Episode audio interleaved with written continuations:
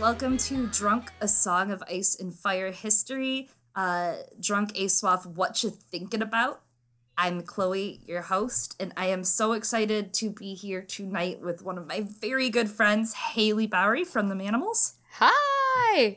I'm so excited to be here. I know, it's cute because we're like long distance drinking, right? Yes, it's the best. uh, I'm so excited. Ice and Fire Con is coming so soon in the next, oh my god, what? It's three weeks. days. Yeah, it's, or more than that. Yeah, three weeks. What's, Three, 21, 21 yeah. right, it's Thursday, Yeah. and we're going to get there Thursday night for our panel together, which we will talk about, but Thursday night is three weeks away at the con. Dude, 21. Can you believe 21 it? I have nothing done. Me neither.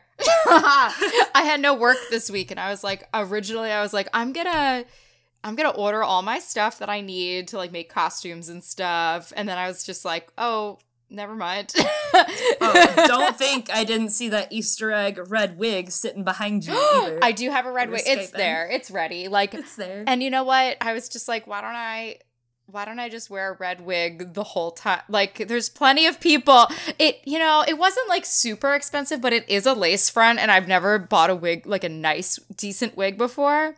Like, I've only bought like, you know, like Yeah. Party City wigs.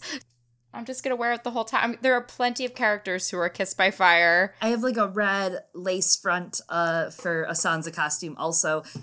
And I haven't even Oh, yeah. It's from uh the last use was at Dragon Con, I want to or no, sorry, Youmacon, right after Dragon Con Oh. uh, in November. Oh, shit. Uh, I had to think about it, but it uh, it's seen its day, and it's like t- like I'm kind of like, do I salvage it? Anyway, it's bad. Cosplay's hard, man. here's my thinking. So like I bought this for a specific purpose and it's for a character in which that hair might get cut live. Oh, so I don't know. I think it's supposed to be a surprise. I'm not sure if it's supposed to be a surprise or not. mm-hmm. Okay. But I um I am like, okay, am I gonna be cool with cutting this wig now that I own a, a lace front? I might not be cool with it in the end. We'll see. Uh, I think it'll go well. I'm excited to see the result. And hey, you know what? It's just money being cut in half. Right, exactly. it's cool. But I was like, oh, before that happens, I can be Sansa, I could be Melisandre, I could be You could be is really Catelyn. you could be Lysa. Cat, I could be you could be, Yeah, so yeah. God, Danelle Lothston, Ygritte. You could be Mm-hmm. so many. Well, I decided I'm thinking like so once it gets all after the wig gets fucked up, should I be Ygritte with like fucked up hair? Yeah, like Jon Like- Snow, like just banging. Right. And I'm like a wildling and I don't I don't brush this. You know? It reminds me of uh, you watched the Game of Thrones Coldplay Of musical thing, course, right? When it came out. You know what? yes, Yeah. Of course I do. Yes. Okay. Good. Duh. Uh, it reminds me of when Kit Harington and Rose Leslie do their little wild. Oh thing. yeah.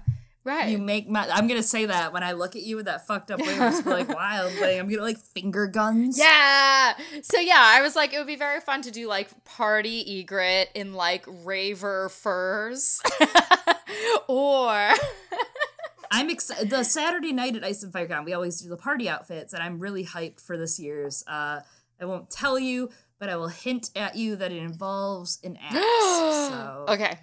I'm so excited about it. Everything's fun. it's yeah, it- it's actually and just uh, hyping it. It's a couples. I don't. I have one couple's cosplay, but it's very dumb. cute. Um, we'll we'll get into Ice and Fire Con later. Uh, Haley is Yeah. on a podcast. uh, she does during during when show is in season mostly. yeah, it's we do. We usually do like a few weeks before, like a lead in, and then the actual show time. She's on Drinking Game of Thrones, Drinking GoT BK. Uh, and she is kind of a fellow drunk Game of Thrones podcast, so that's really fun to have a sister. crime. Yeah, I mean, like ours is definitely yeah show related because yeah we work with the season, um, uh, but it's very drunk, so we have that in common. There is a common ground if there's wine involved. Oh yeah, and it's not always wine, but like if we ever do like a. if it like what we we like to do like a fancy like a special cocktail that has to do with what we think the episode will be about based on the title.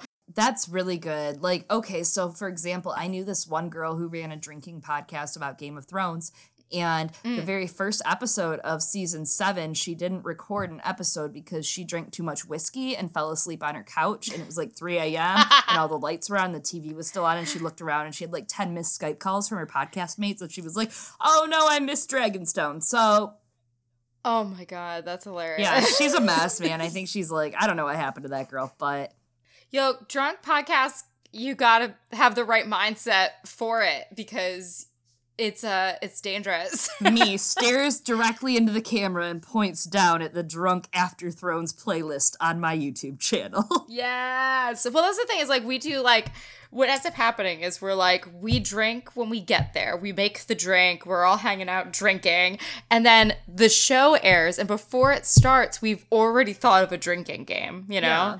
Yeah. And so then we're doing a drinking game during the show for an hour plus and then we start the podcast and we're already a mess. Like there have been weeks where like I'm I'm all right and I'm like, okay, I don't think I'm going to say anything truly embarrassing or dumb this week, but there are other times where I'm like, I'm really glad that I'm the person who edits this. You know, I feel that same way. Uh so we kind of did during on season we were doing, which this is as good as time as any, I guess, to actually kind of say we are bringing Drunk After Thrones back. Uh, we are redoing from the very start. We are starting in the next few weeks, and we are going to do uh, every single episode because we have the time, you know, until season Holy eight. Yeah, so we're starting at the beginning, and we are going to do a Drunk After Thrones. Uh, hopefully, it'll be like a weekly thing, just to leave my liver be. But uh, we kind of yeah. drink through the episode. So we start, we pour the drink, we start the episode, and we start drinking during the episode. And you know, you down mm-hmm. one to three drinks, and then by the end, you're pretty tipsy. You get on Skype. Uh, because generally Kevin and Elena joined me for that. They were there for the first uh, Drunk After Thrones season during season seven, but now uh, I know we have so much more to cover. They can't always be there, so I'm kind of just doing it at whim. Uh, anyone who wants on, we're going. We're watching every episode together, and we kind of just touch on plot points after the show. But unfortunately, you know, it gets pretty wasted, uh, pretty drunk after after the show. You're yeah. sitting there like, what the hell did I just watch? And you just down the rest of your two bottles of wine, and yeah, like a normal person.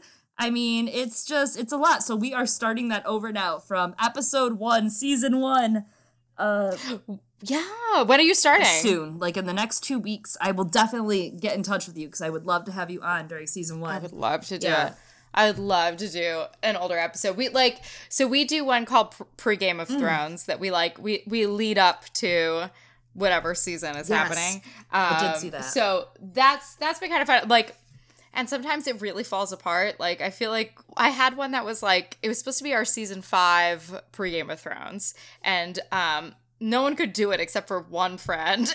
and so we got together and we were like, no one likes season five. And like, we got really drunk and we just, we went through the entire uh season uh just fast forwarding to all the sex scenes Ooh. and then that was our, our entire conversation on that podcast was just us talking about the the sex scenes just to make it something different I love the way you think.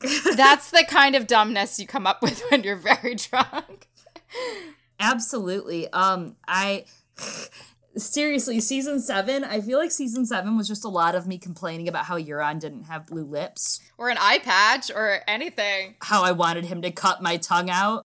It was just me screaming into the microphone, just like, cut my tongue out, I deserve it. And Elena and Kevin were like, what is happening in this podcast? Uh, yeah. what a disappointment. I'm like, this is what you chose. Like, you guys mm-hmm. know me mm-hmm. in real life and you heard me get, you know how I am drunk. So now let's like join, mm-hmm. like, you mm-hmm. know, you know better. Oh, yeah. You just know. I'm excited that like we have drinking podcasts unite. I feel yeah. like that's the strongest. Um, but that's not all you do. You are like this crazy rock and roll like front woman icon. Uh, you are from the Manimals, which you guys have not only a concept album about Game of Thrones called 7 mm-hmm. You guys are this beautiful nerd party rock, glam punk, power pop team from New York. Uh, and I had the pleasure of meeting you guys at Ice and FireCon last year, which was awesome because it began this beautiful relationship mm-hmm. between us. Uh, little tear just went down. Love my, it. Oh, oh, oh, don't look at it. Uh, yeah, um, it was really cool meeting all of you guys last year, and I I didn't know you guys until you were announced for the con. Just it hadn't gotten to me yet, mm-hmm. and you eventually got into my ears because of that. And before the con, I spent like hours just poring over your music like I must know all of these before the convention. Girl, you break my heart. I love it. I know, like you're okay, guys. Haley is gonna be really modest right now, and I'll like blush, blush, blush. I'm like, stop. But I'm literally just gonna talk about her for an hour and she's like an exceptional woman uh, to talk about. No, seriously, like the first time I listened through seven, I had different favorites. It's kind of like when you read Game of Thrones for the first time, you get through a Song of Ice and Fire, and you're like, this is my favorite point of view. This is my mm. favorite character. But then you like read it 12 times or so and yeah right you completely you know normal stuff uh no you could just like i completely changed my mind now on everything i loved like the very first time I listened to Seven. There was a song on there, uh, and every single song. This is a concept album, and every single song is amazing. Uh, they're all about characters and their arcs, and kind of like basically just like squeezing the essence of their character into like this beautiful emotional angst of wonderfulness. like just like guitars clashing in your ears, and Haley's voice just like cradling you as you cry, and you're really mad, but you're cry- I don't know. It's really good. It's a lot of emotion. Um, but my favorite song the first time was Half. Ah, okay. Uh, yeah, and it was like the first time. I I'm not a, a Jaime Cersei shipper or anything. Yeah, that's a Cersei song. Time, yeah, yeah, it is a Cersei song, and it has like this part like when I saw you guys do it live, there was this part where you and uh who's a Janie plays guitar. Jane, yeah, I was gonna say Jane. Jane, got, yeah, he he dresses as his character's name for the seven stuff is Jamie Glamister, and so he wears like his little like uh cut off motorcycle red jacket that has says uh, like the golden me roar. He says "Hear me roar" on the back, and has like a fi- he has a fingerless uh golden glove. Yeah, it's perfect. it's so good during that song. Like, uh, there's this like chorus, and it's so like the lyrics like whine at you like it's like the most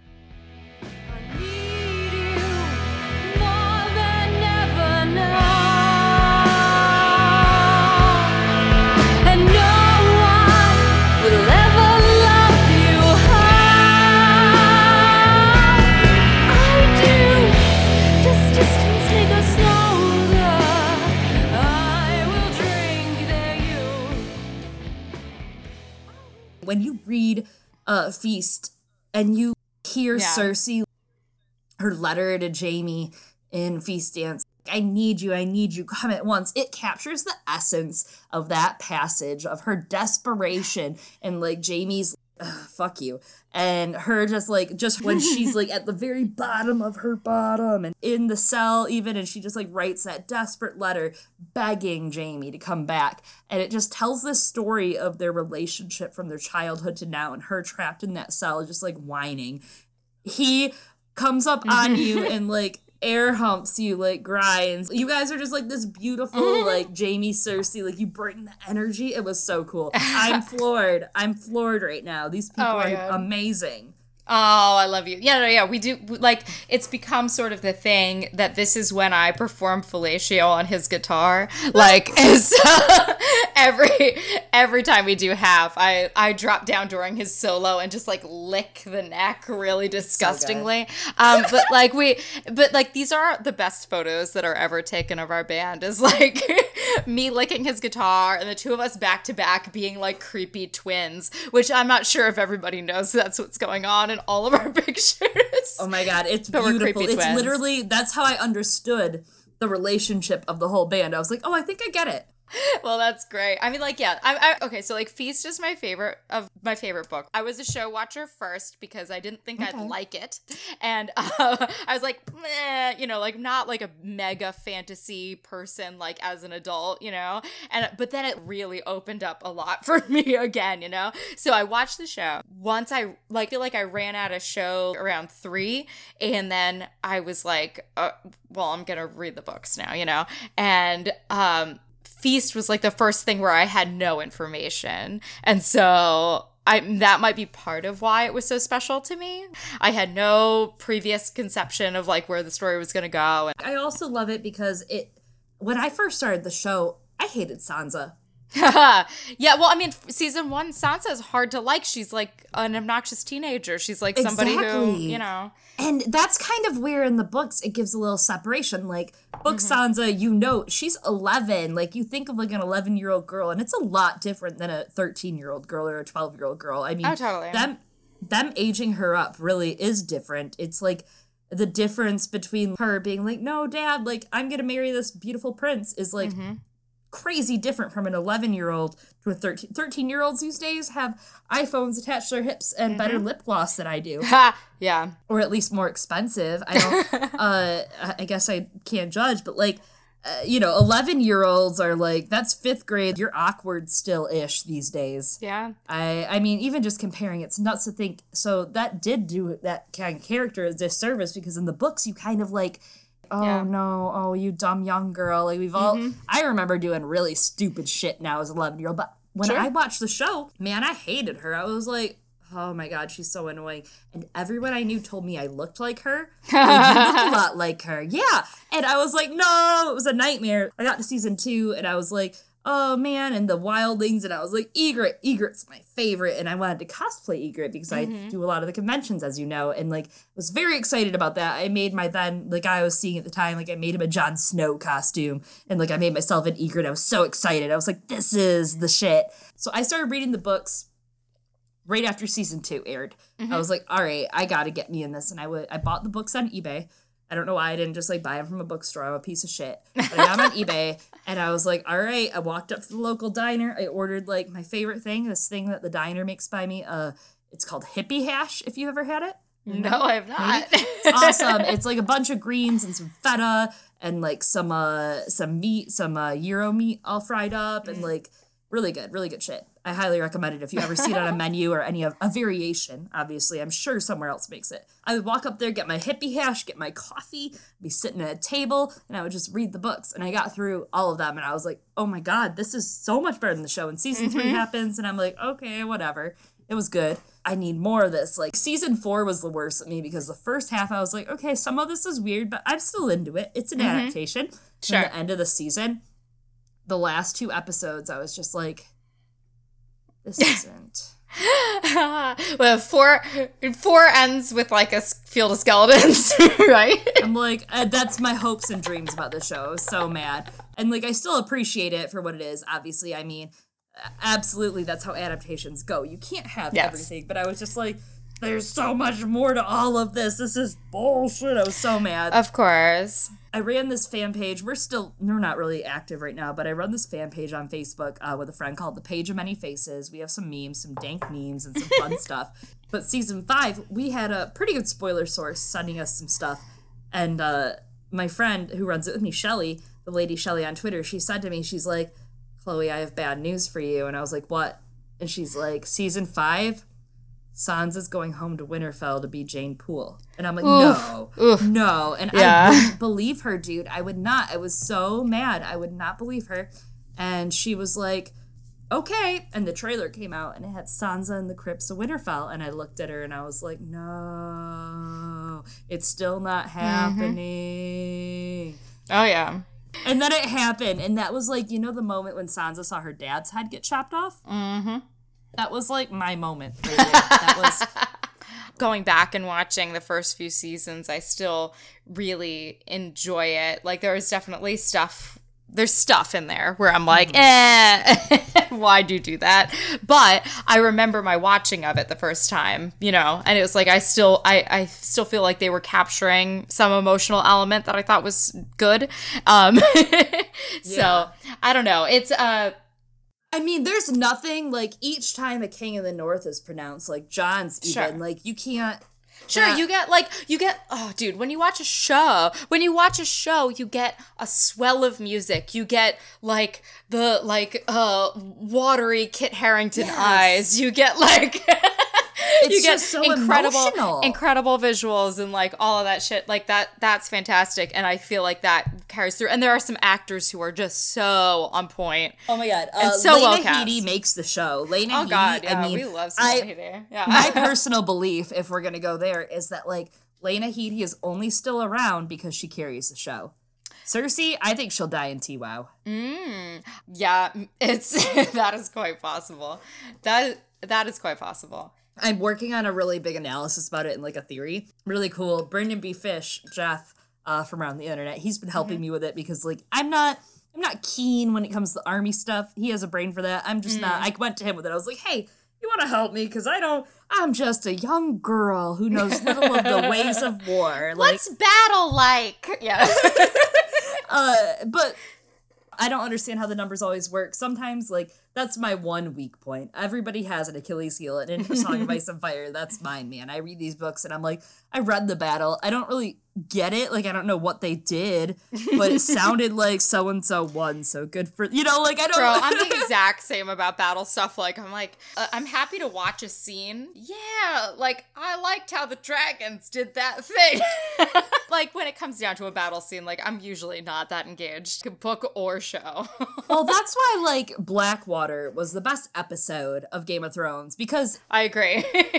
it took the story that I was like, I desperately want to understand the tactics, and I kind of do, but I need more. And it Yeah. took that and it made it more. Like it brought it to life really well. It included the chain. You know, it was just some of those little things were really great. So I Mm-hmm. Loved Blackwater, but like enter those books with that thought. You know what I Mm-hmm. mean? That's not some some people like Jeff, for example, he is so brilliant with that because Yeah. his mind is likened to that. But I just I'm more in for it like the character analysis, the political Right. machinations, Oh, totally. That's why you want you want that all that back stuff like backstory stuff inside the red keep with the women and like that that Yeah. makes it really powerful i don't know i'm a little less excited about uh an exciting uh visual battle like on screen so i don't know i remember that's why i was actually i didn't like the lord of the rings movies because like there was so much battles and I know that's kind of lame of me, but like that was sort of my vibe. And I, so when I when I like a battle in Game of Thrones, I'm like, okay, this was well done for whatever reason. Like I cared about the characters enough. I cared about both sides enough. I cared about, uh, you know what, whatever. I think Yeah. that that's helpful. No, I agree to that extent because I I'm about to get crucified, you know, Pontius Pilate on this podcast. Um, if we're gonna get, hey, Easter was just last week, so I feel like we can stay in the spirit, you know. it can happen. Uh, yeah, Nailed it. Um, nailed it. Yes. get it? Yeah, like the nine inch nails that Jesus. Yeah. Anyways, so I digress. Uh, I just I don't I I so I haven't tried to read Lord of the Rings. It it just never.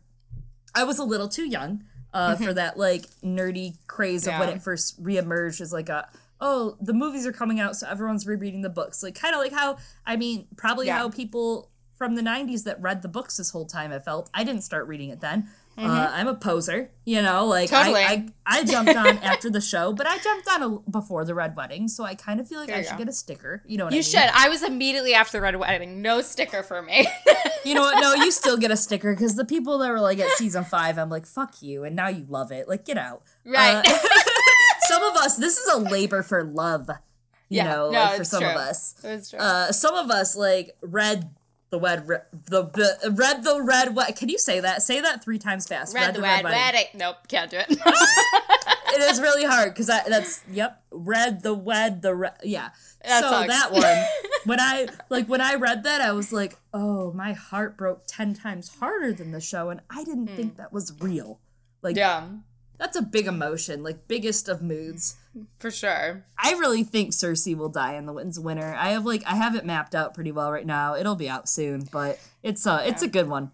There's a I, lot there. I could see that totally happening. Like I was, I've, I've always been really intent on a like Jamie Cersei face off of some kind. Yeah. I, but um, I don't know. I don't know now. The way they set up the end of this season, this past season. yeah, how it's set up in the books is so in the outline of like the Winds of Winter, where Jamie and Brienne are in the beginning, Yep. where Cersei is in the beginning. Like she's about to have Yep. her trial by the first quarter of the book.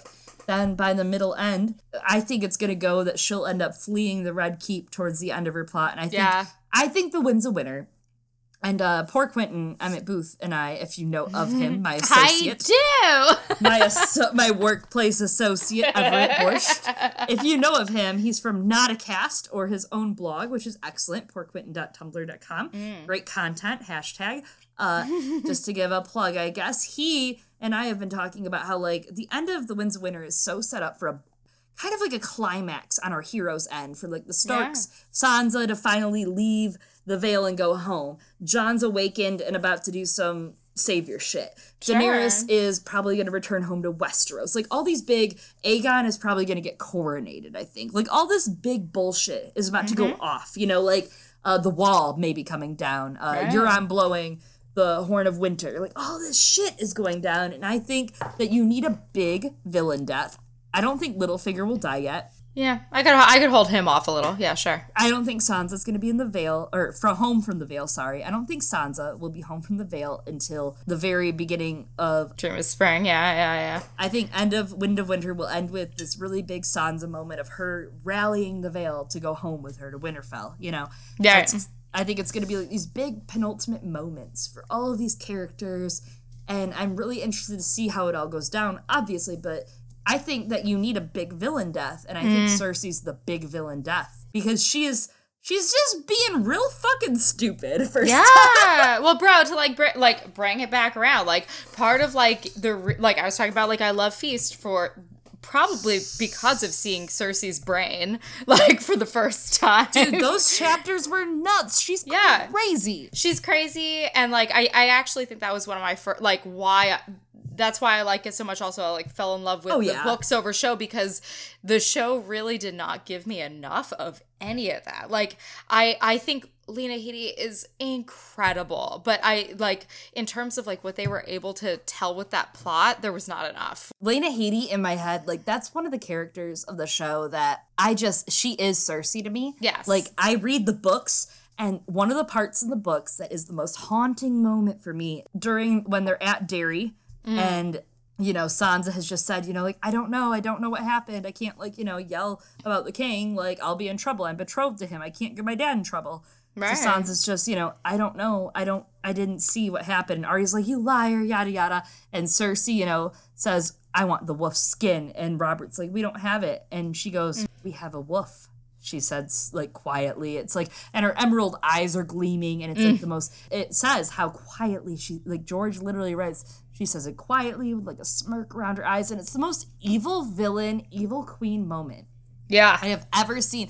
And I see Lena Headey in my head doing it, and I see her just looking up and her eyebrow. That eyebrow she does. oh, Mm, yeah. girl. Yeah, that eyebrow she does. I see that pushing upwards and her just that little tiny smirk she does, and her going so quietly that it's scary. We have a wolf. I am so grateful to the show, even for that, because to human like to humanize that moment in my head and like see her, but then also to humanize Cersei. Like George, hmm. the way he writes her from the very beginning, like this little girl who's also in love with princes and she wanted Yeah. to be Rhaegar. such a Sansa at, at that moment in her life except a little nastier Yeah. Right, like killing her best friend. Like Sansa would never kill Jane ah. Poole. In fact, I think she will totally like avenge in her name. You know, like she will Totally. totally, be like Jeyne Poole. That's my bit. you compare a Ned to a Tywin, and like that's that's just the vibe that was given to them as as babies. Dude, Sansa is like she is Ned Jr. People never want to mm-hmm. admit that, but she is Ned Jr. Dude. Uh, Ned was Ar- Arya is an like Arya is an extreme, taking all the sort of justice uh, bringing kind of into her own hands. I would say Arya is actually uh very cat. Yeah, actually, for sure. Like uh, very impulsive, very uh, uh being like, "Well, this is Black this is what's white. right." Yeah, very black and white. this is what's right, and I'm gonna take it into my own fucking hand. While Ned is a deliberator, for sure. Yeah. And that's the interesting thing. Ned thinks about like the consequences, especially with regards to his Yeah. family. Like he sits there and he doesn't make a choice because he goes, This could affect my family Yeah. horribly and they would all die. And you know why he thinks that? Yeah.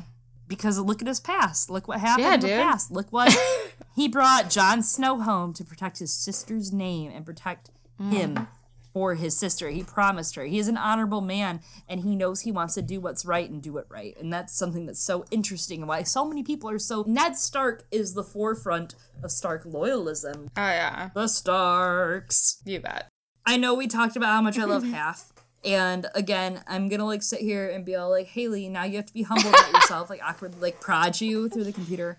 We're going to talk about, I want to talk about mm. personally, three of my favorite Manimal songs from Seven. And again, if you are in a Song of Ice and Fire fan, but you also like music, I don't understand how you couldn't like this music. So it's really good. I literally like, so I left Ice and Fire. I didn't like think I was gonna buy shit from you guys at all. And I didn't. I literally immediately went on your Bandcamp and bought your album leaving the con. Like bought the album. I like made a Bandcamp account just to buy the album. so I gotta listen to this while I drive home from Ohio tonight because I was staying with my friends that lived in Ohio. And uh, that night I had to go home for work the next morning. So I was like, I gotta get there. I gotta download this on their Wi Fi. And I gotta go home and listen to this whole album and memorize it. So I love it. I have favorites. Uh, my three favorite songs. Get ready. Brace yourself. They are Lone. That Um, that is the Jon uh, Snow song. Dude, Lone is so good. Teeth. That's an Alright, Arya yeah. Stark song. And Good, which is a Brienne of Tarth song. All of them. Those three though, like they're all all of these songs are really good. I I'm just can't like I'm not being paid for this. I- Dude, I listen to them all the time. I posted some tweet a long time ago about how the walls of my apartments are really thin and my neighbors are probably appreciating me like screaming the lyrics to Lone from like my Bluetooth speaker. I was just getting it. Lone is like so cool because not only is it just a Jon Snow song, but it captures that hero journey hmm. thing. You know, like you just feel like the strain of the hero's journey and the strain of Jon Snow's birth of like R plus L equals J. And like my favorite lyrics are you have to check the song out because it's just like it's this 80s like slow dance. Like you're at 80s prom and you're slow dancing to this angsty rock grunge song with like the really cute punk rock girl. Like i feel like i'm in 1989 i don't know but it, it's really Rad. good exactly. It's totally rad. Uh the lyrics are Gotta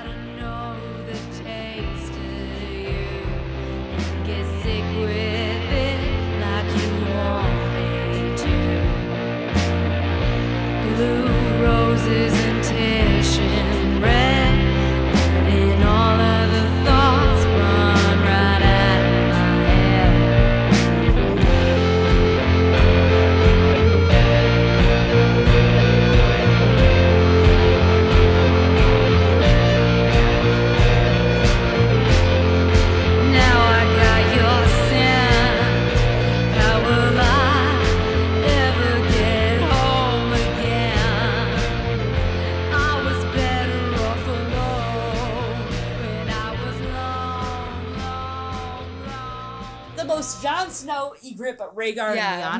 and also. Yeah. And just Jon and Ygritte have all these moments in the books where they say things, but they're totally Rhaegar and Lyanna Yeah. things. They're saying like Jon lies next to Ygritte.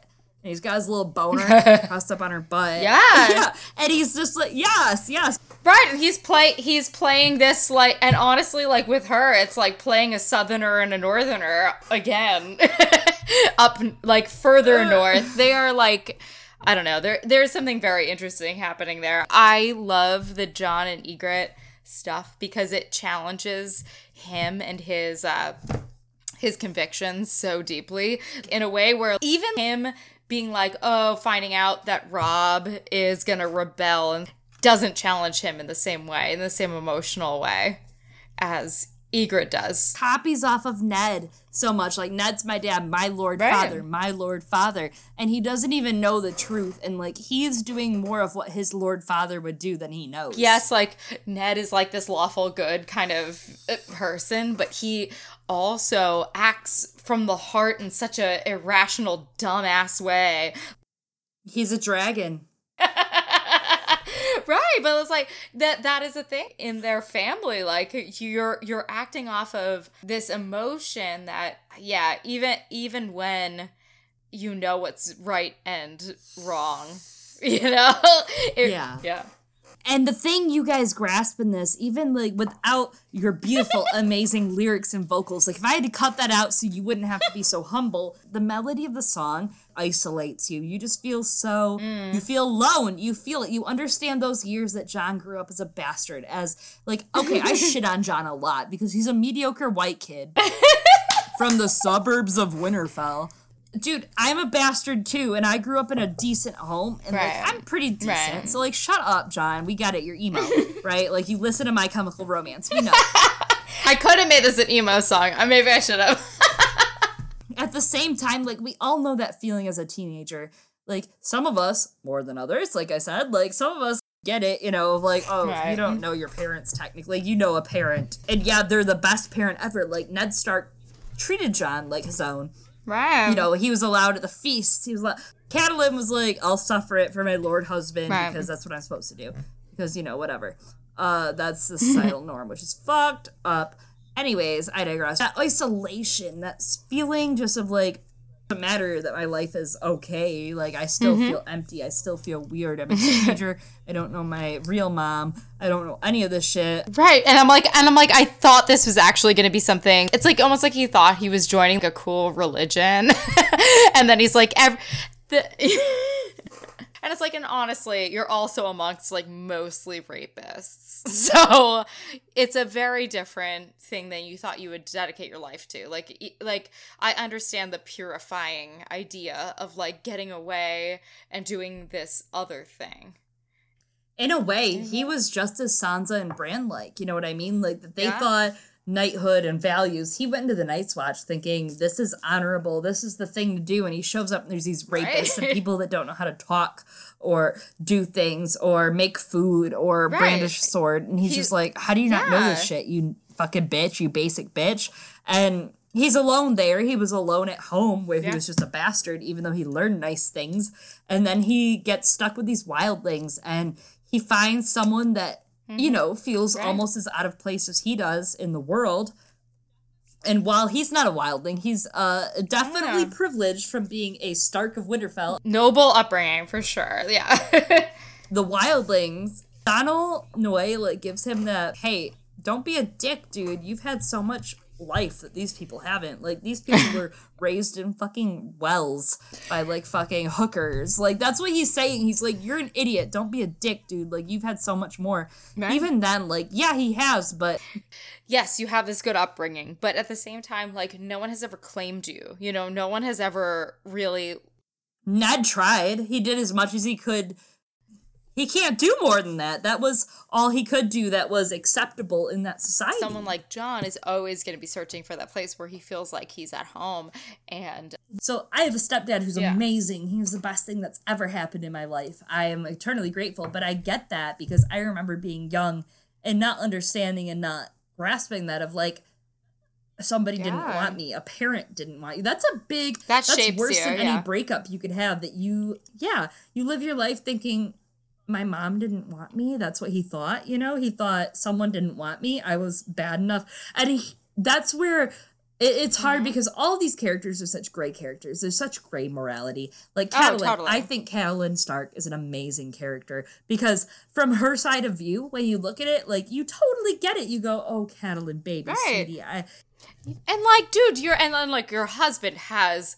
He, he could have at any time given you any piece of information or a clue, you know, but he he kept this from you, you know. He, there there are a million things he could have done differently. Like I honestly think he he could have trusted Catelyn to do the right thing, but yeah, he didn't. But it, it fucking drove her crazy. Like there could have been a better life for her and for Jon. that didn't involve any of this, but then we wouldn't have a story, so Yeah. it's okay. Absolutely. Uh, I just I do love that isolation though that Lone really grabs. Like that you just hear there's this part where Haley is just singing and repeating Lone, and it's just like this moment like it has this embodiment of wolves out in like the open, like one wolf solely howling at the moon, and that's Jon Snow in this song, and it's so cool. Ah, thank you, bro. Like I I was inspired by um actually uh by Velvet Underground. Uh I love the Velvet Underground. Shit, dude. Shit. I had recently, when I wrote Lone, uh, seen Jesus and Mary Chain, which is a great band, and they have they're like an '80s band who does very like oh like you know like big reverby ballads, kind of in the way that Velvet Underground did. Um, and so they have this song called "Some Candy Talking," and it's a song about drugs. It's just like just blatantly about about doing Yeah. drugs. Right. Right. Right. So like so this is a drug song and like it, it is a reference to heroin by the Velvet Underground. So uh I was looking at both of those songs and I was like, I want to write that. Uh I really want to write that. And I want it to be like this sort of thing where it's like you are resisting the whole time being this creature, you know? And um you know, it's almost like a werewolf song in a way. Like, you know, like it's like he's he doesn't want to be this animal that uh can't resist this stuff that that takes him off his his path which he thinks his path is to be like this righteous dude you know and it's like the hero's journey means becoming the werewolf man like you have to be a, an animal Kill the boy. Kill the you- boy. Yeah, kill the boy, be a fucking wolf. Honest, that's the song I wanted to write, and it's like so I referenced both of like heroin and some candy talking in that Yes. song, like musically. Like if that's like the thing that you're responding to, I like hope that's what it is because it was this idea of like spinning out into uh rage and uh sickness and addiction and lust and like it's like i i cannot withstand sin So I think there's a really cool thing in Rhaegar and Lyanna uh, Yeah. in being original sin. oh yeah That's how Jon and Ygritte were. They were original sin in the story. That was Yeah. Jon's original sin was fucking Ygritte. That was his like as he sat there in guilt as he was like pumping inside of her. Like, that's ori- and that's what you capture. You capture that addiction, that original sin, that flesh on flesh, that like groping in the way that you capture in half, like this like sexual groping, weird electric feeling. You capture that mm. in this, and it's this like this physical wanting that you cannot overcome. You can't say no to this. Yeah yeah some hamilton references Say no to this. uh. exactly i think you i think you nailed lone Yeah. I do. I get it. Like, especially because you know Jaime goes home and he doesn't want it, but he wants it. And just like Ygritte says, I didn't want to want it, but I did. oh Like, god for oh, sure That wanting, that primal animalistic giving into the wolf, the dragon, whatever you want to say, lust. Yeah, I'm very interested in that in all of Game of Thrones. Like we just did this thing on History of Westeros, like you and I, about Yeah. animals, and it's like the the whole the whole sigil thing, like of these creatures that kind of like speak to your nastiness. In a way, is yeah. really interesting. Like what does that say about House Estermont? Are they just turtling? Or are they just like, eh, eh? yeah, no, like uh, there are some bummer houses. Like I know Olenna is really bummed out about growing strong, but like, there hey, is, dude, uh, showers are better than. Gr- Wait, no, growers. Fuck! I fucked it up. We're drunk. Listen, Um, yeah. growers are better than show. You know what? Anyways, so growing strongers are better than showing stronger. double, triple, quadruple entendre. That was good. I don't even know. What? Um, okay, but yes, like there is something very interesting. Like I I liked when I was writing this to have this animal thing to turn back to. Like, um there is such visceral stuff. Like, uh, okay, like if you're gonna write music about a story you like, Right. my guide, my guide would be identify the universal emotion from them and that's where you work from. Like you find like what you get about it, and that's where uh, that's why good music comes about. Like I hope, Yeah. you know, Well, a song of ice and fire elicits all this emotion from fans. I mean, yeah. think about how passionate. I don't know if you were following it all, but Davos Fingers is a podcast that they did that. Mm-hmm. They were the ones that do the March Madness matchups. right, yeah. And I blocked seven people this round.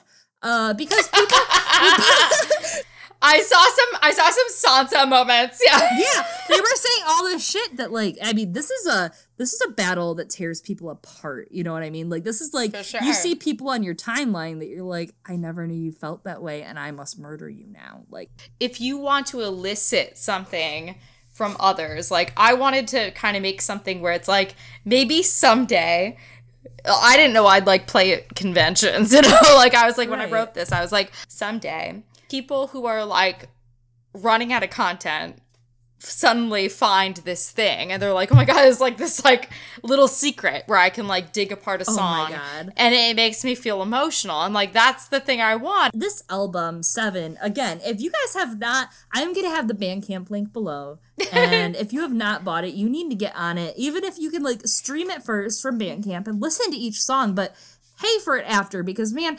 I I don't I don't buy a lot of bullshit, okay? Like I'm pretty like I'm pretty wine and potatoes, you know what I'm saying? Like uh sometimes potatoes or vodka. It depends.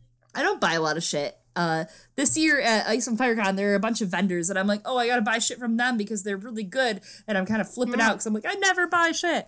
Um, but this was something that like after I listened to it, I just threw my money at the screen because even if you're just a music lover, even if you've only watched a show, even if you haven't watched a show or listened to a song or whatever, you know what I'm saying. If you had which also You've why never heard a song. you're like, yeah, even if you've never heard of music in your life, like it's just like it's some really good fucking jam music, especially driving. I drive a lot. I do a lot of trips for Word. comedy. So like when I hear this shit, I'm just like, yeah, this is my shit. Like it's just like rock and roll at its best, like also nerdy. Like you're sitting there like, oh, I love Game of Thrones. Even if you don't like read the books, you can go, I love Khaleesi. I hoped that people would like this, even if they didn't read and read or watch. Like I was like, I want to write something where we could we could be like the the the emotion is so universal that like my sister, my sister who watched the pilot with me the first time Oh. when we were like, hey, would we like Game of Thrones? Probably not. And we watched it drunk, you know, like, and she fell asleep like every time every time they went to the wall she fell asleep i was i want to write a, a record where like even she is like i get the emotion You're collapsing the plots down to like a three minute, 40 second song. You know, Yeah. like you, it's tiny it's yeah it's teeny tiny and it's also uh yeah okay so i wrote this right before season six so i wrote it at the end of season five was Yeah. when i i started writing it that summer that's where like kind of the plot stop like um in terms of like uh information but uh it was creative. Yeah, I feel like the emotion of like getting to that spot. It's a lot of times when I look back at those songs, I'm like, yeah, I kind of did the right thing. Like that's kind of where the plot went. Like I, I, I watched the arc close enough, and that's where it went. Yeah. I hope. I think you honestly like okay, so my next favorite song Yay, me! the most validating podcast. Haley's sitting here like, I am great, thanks. I'm chugging. I'm chugging a bottle of wine and being like, all about me. Everyone should want to be on this podcast because I'm just gonna sit here and get drunk and tell you how great you are. It's honestly what I'm like in real life too. So Chloe Please be my friend. angel. But- yeah, be her friend. so there was a sidebar I just cut because it was Yes. the end of one of my most important theories of all time. That Haley and I, I will never forget Haley because she just helped me find the truth in my whole life. Haley Bowery, the most beautiful woman in the entire universe, and she's so smart, and she's on this call with us. Uh, I love you. I'm so excited. you. Ice and FireCon is going to be so good. Haley and I have this panel, and we're going to talk about it so soon. But we have to talk Yes. about this song that they Okay. wrote. The Manimals Okay. do this beautiful song called Teeth. And if you've ever wanted to feel just like a, especially, okay, if you're listening to this and you identify as a woman, if you just want to have the best like female experience empowerment ever, you got to listen to the song Teeth by the Manimals. Aw. If you love Arya Stark, I I'm a big Spotify user. I have like fandom playlists because especially when I'm writing, they put me in the mood to write. If I'm cosplaying at a con, they put me in the mood to like put my makeup on for that character and like get in the mood and just like chill. I like Spotify. I like Word. playlists. I love music. So Teeth by the Manimals is so good because it's an Arya Stark song, and the lyrics that are my favorite lyrics are uh, from the bridge towards the end.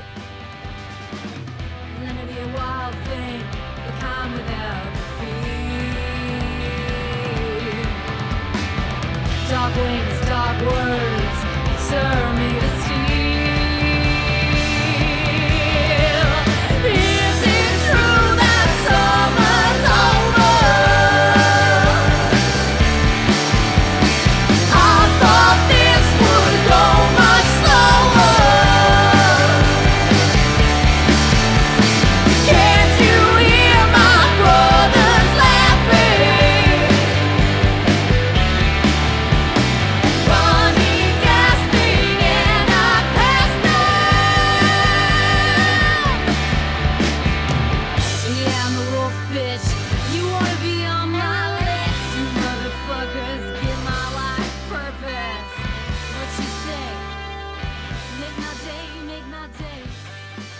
The most badass, like Arya Stark brandishing needle around. Like, okay, I have two really big, big moods about this. Uh, Arya Stark just like all like, okay, I'm gonna avenge my goddamn family. I have my little fucking sword that's a needle, and I'm gonna stab you with it. and I hate you. Fuck you. You know. But also, also, then there's this like lyric that's there's two lyrics that are just so Arya Stark that connect her to home. And there's her asking, "Can't you hear my brothers laughing, running, gasping?" And I pass them. Just her like skit warging into wolves. And then there's this line. My favorite favorite part is that there's this little Sansa nod, which Arya tends to like reference all her brothers and then go even Sansa. Like I'll I'll still love Sansa because she's my sister. She's my big sister, and we fight, but I love her. And she has this line that they wrote in this that is turn me to steel like sansa's porcelain ivory to steel and it makes me Oh. think of just like am i writing meta about your lyrics right now um I love it. I'm obsessed with you. Go on. Go on. Tell me more. um there's just like Arya it's so cool. Uh Arya is always like you know, I have to forget my identity and lose my whole identity, but I'll never not be a Stark. And she like always is Yeah. skin changing into a wolf or warging into a wolf and like just like the most stark bullshit and all like you should be righteous and good. Like why are you a bad person? Like to sandor clegane when she's like why are you mm. being a murderer? And he's like because i was trained to be a murderer my whole life. Like just like uh, she has this black and white stark like you know like you should be a good person not a bad person thing. And it comes out that like no matter every time she tries not to be a stark she becomes a stark you know? She's as stark as Yeah. it gets. And i love that about teeth. Teeth is just as like raucous bang your head yeah badass i'm a wolf bitch stark loyalty bitch you know That was sort of what I was going for. Like, uh, I, I was trying to do this. You know, like when we watch the show, i've heard of it there's this feeling, yeah, Arya Stark, and you're like cheering about this child killing a human. right not exactly the best like cheering moment Right. but in our eyes We're psyched because like we want her to get justice, and I totally get it. But I wanted to have this this weird conflict inside the song of being like. Arya's posturing. She is trying to take on anything that she thinks will make her powerful against the horrors of the world, you know? We can't cheer for that. That's fucked up. She's killing people. so I wanted to make this thing where we're having this like glam, stompy, punk rock shit where we are stoked. We're singing along, and then all of a sudden it drop like the bottom drops out, and she gets to just give away that she's however old she is at this point, like in the story, which is like uh 10. yeah. I imagine it as like a Winds of Winter, like post Mercy, like three quarters into Winds of Winter. Yeah, I buy that for sure. Exactly kind of where it is. Like, obviously, I wrote it, what did I say, at the end of five? You had her slitting uh Boros, right? No, yeah? Right before her trying to do real faceless man stuff. It's like she's trying to find the identity that is going to give her the most power. And um, so I think uh, what I wanted was this moment of real vulnerability. And then her getting to say, like, yeah, I'm the wolf bitch. And, like, she is coming back as being, like, the most powerful thing I can be is just being a Stark. like, no matter what. what I can be is be a Stark. And it's like, no matter how, like, dark I wanted to get, I'm good. it might hurt, but but I'm good. Kind of like my other favorite song. Yeah. We're drunk. We're very drunk. I'm at my very last bit. My absolute favorite, well, my third favorite. I, mean, I can't choose a favorite. I love all. Lone is like the first one I think of. These three. Okay. As okay. you know, I tweet about it. I just, it's just like, so I love Lyanna Stark. I don't give it, Rhaegar can burn, I guess, Yeah. whatever. Fuck boys are fuck boys. We'll talk about some fuck boys in a minute, but like, fuck boys are fuck boys. But like, Cool. man, this is a good one too. They're all good. All three of those like have different moods they put me in. Like, like I said, I drive a lot. I, uh, I'll drive like an hour to a comedy show. Yeah. So it's the perfect amount of time for me to listen alone, listen to every song on seven, really. And then like once I like get like that's like three quarters of the way in, I get a couple rap songs at the end, get real pumped. I'm like, man, I just yelled about being Arya for like seven minutes. Uh, if you ever get the chance to see the Manimals do Seven Live or do a song from Seven Live, uh, Talk is also really fun. They are so fun. They break the audience into parts and you harmonize and you sing along. It's just so cool. It's like such a bonding. it, it's a really cool harmony too. I'm a music nerd. I play some instruments and I was in choir like my whole life. I think I was the second soprano. If you understand what that means, you know you get the weird shit. Yes, me too. I was like not a girl, not yet a woman. You know what I mean? Yes, exactly. So you get the weird shit, the weird harmony shit. They're like, you're smart enough to be able to be on this weird note this whole talk is amazing for that. That's another mm-hmm. favorite originally. I love and again, like I'm sitting here and I'm like, there's Mother, there's Summer, there's all these songs. Like I'm trying to only stick it to three, and I've already talked about like 20 of them, and there's only seven on the fucking album. How did that work out? Yeah, no. Okay, so we we talk about there's a Dany song. Mother. We've got Arya, Jon, Tyrion, then we've got Cersei on half, and then Brienne is good, and then the last song is Summer, which is a Bran song. Which I love. That's the that's the record. There's only seven, and then we also did a cover of Bear and the Maiden Fair. If that's the thing you're into, you can get it as part of the record. But You should too, because it's so good. God, it's good. I can't like. Okay. Hey, I'm uh trying to make good. all right, tell me about it. gonna put these clips in so you'll hear these 20 to 30 second clips uh, of these songs Yeah. it's like hit clips like from the 90s you know like or 2000 whatever so good is so cool because it's brienne of tarth and it follows her hero's journey which like that's what's you guys highlight a lot of the heroes i know you're eventually working on a follow-up you've mentioned very briefly which someday At some point, yeah. no i get it i'm all about projects that need time that that's what makes them so good Yeah. so right george and uh, uh, I'm crying. It's fine. If you don't know Brienne's journey, you know, she resembles.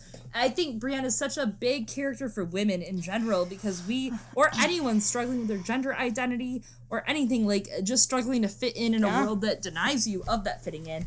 Brienne resembles just so much of that. And this song really gets it. Brienne has this like moment, you know, she is born into this family with ideals of knighthood and valor and chivalry, just like Sansa Stark has these dreams, just like etc. And Brienne doesn't exactly get the luxury of being a beautiful person. She's an awkward tall girl, which I get, with like a weird shaped body, which I also get. And she like she lives in this life of like she's in the public eye and she doesn't even want it and she's a good person. It's just a deserve anything Yeah. that happens to her ever. And uh the the, the lyrics that I love so much, uh the Manimals kind of detail Brienne's journey through not only her life as being the truest knight in the story pretty much right now, the purest The goodest. but not only do they detail that journey of the her knighthood, but also in the verse they kind of detail her life growing up and being bullied and being put into this like persecution for being a woman or trying to be different or break outside the gender norms. Uh, and also her journey through loves because she was betrothed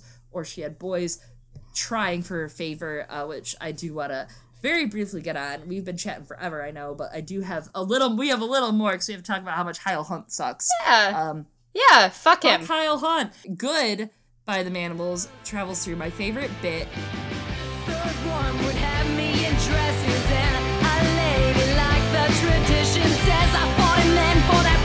Privilege he suffered. Three broken bones I discover. I never know any others. Is this life just a dry run? Male fist reaching out to touch someone.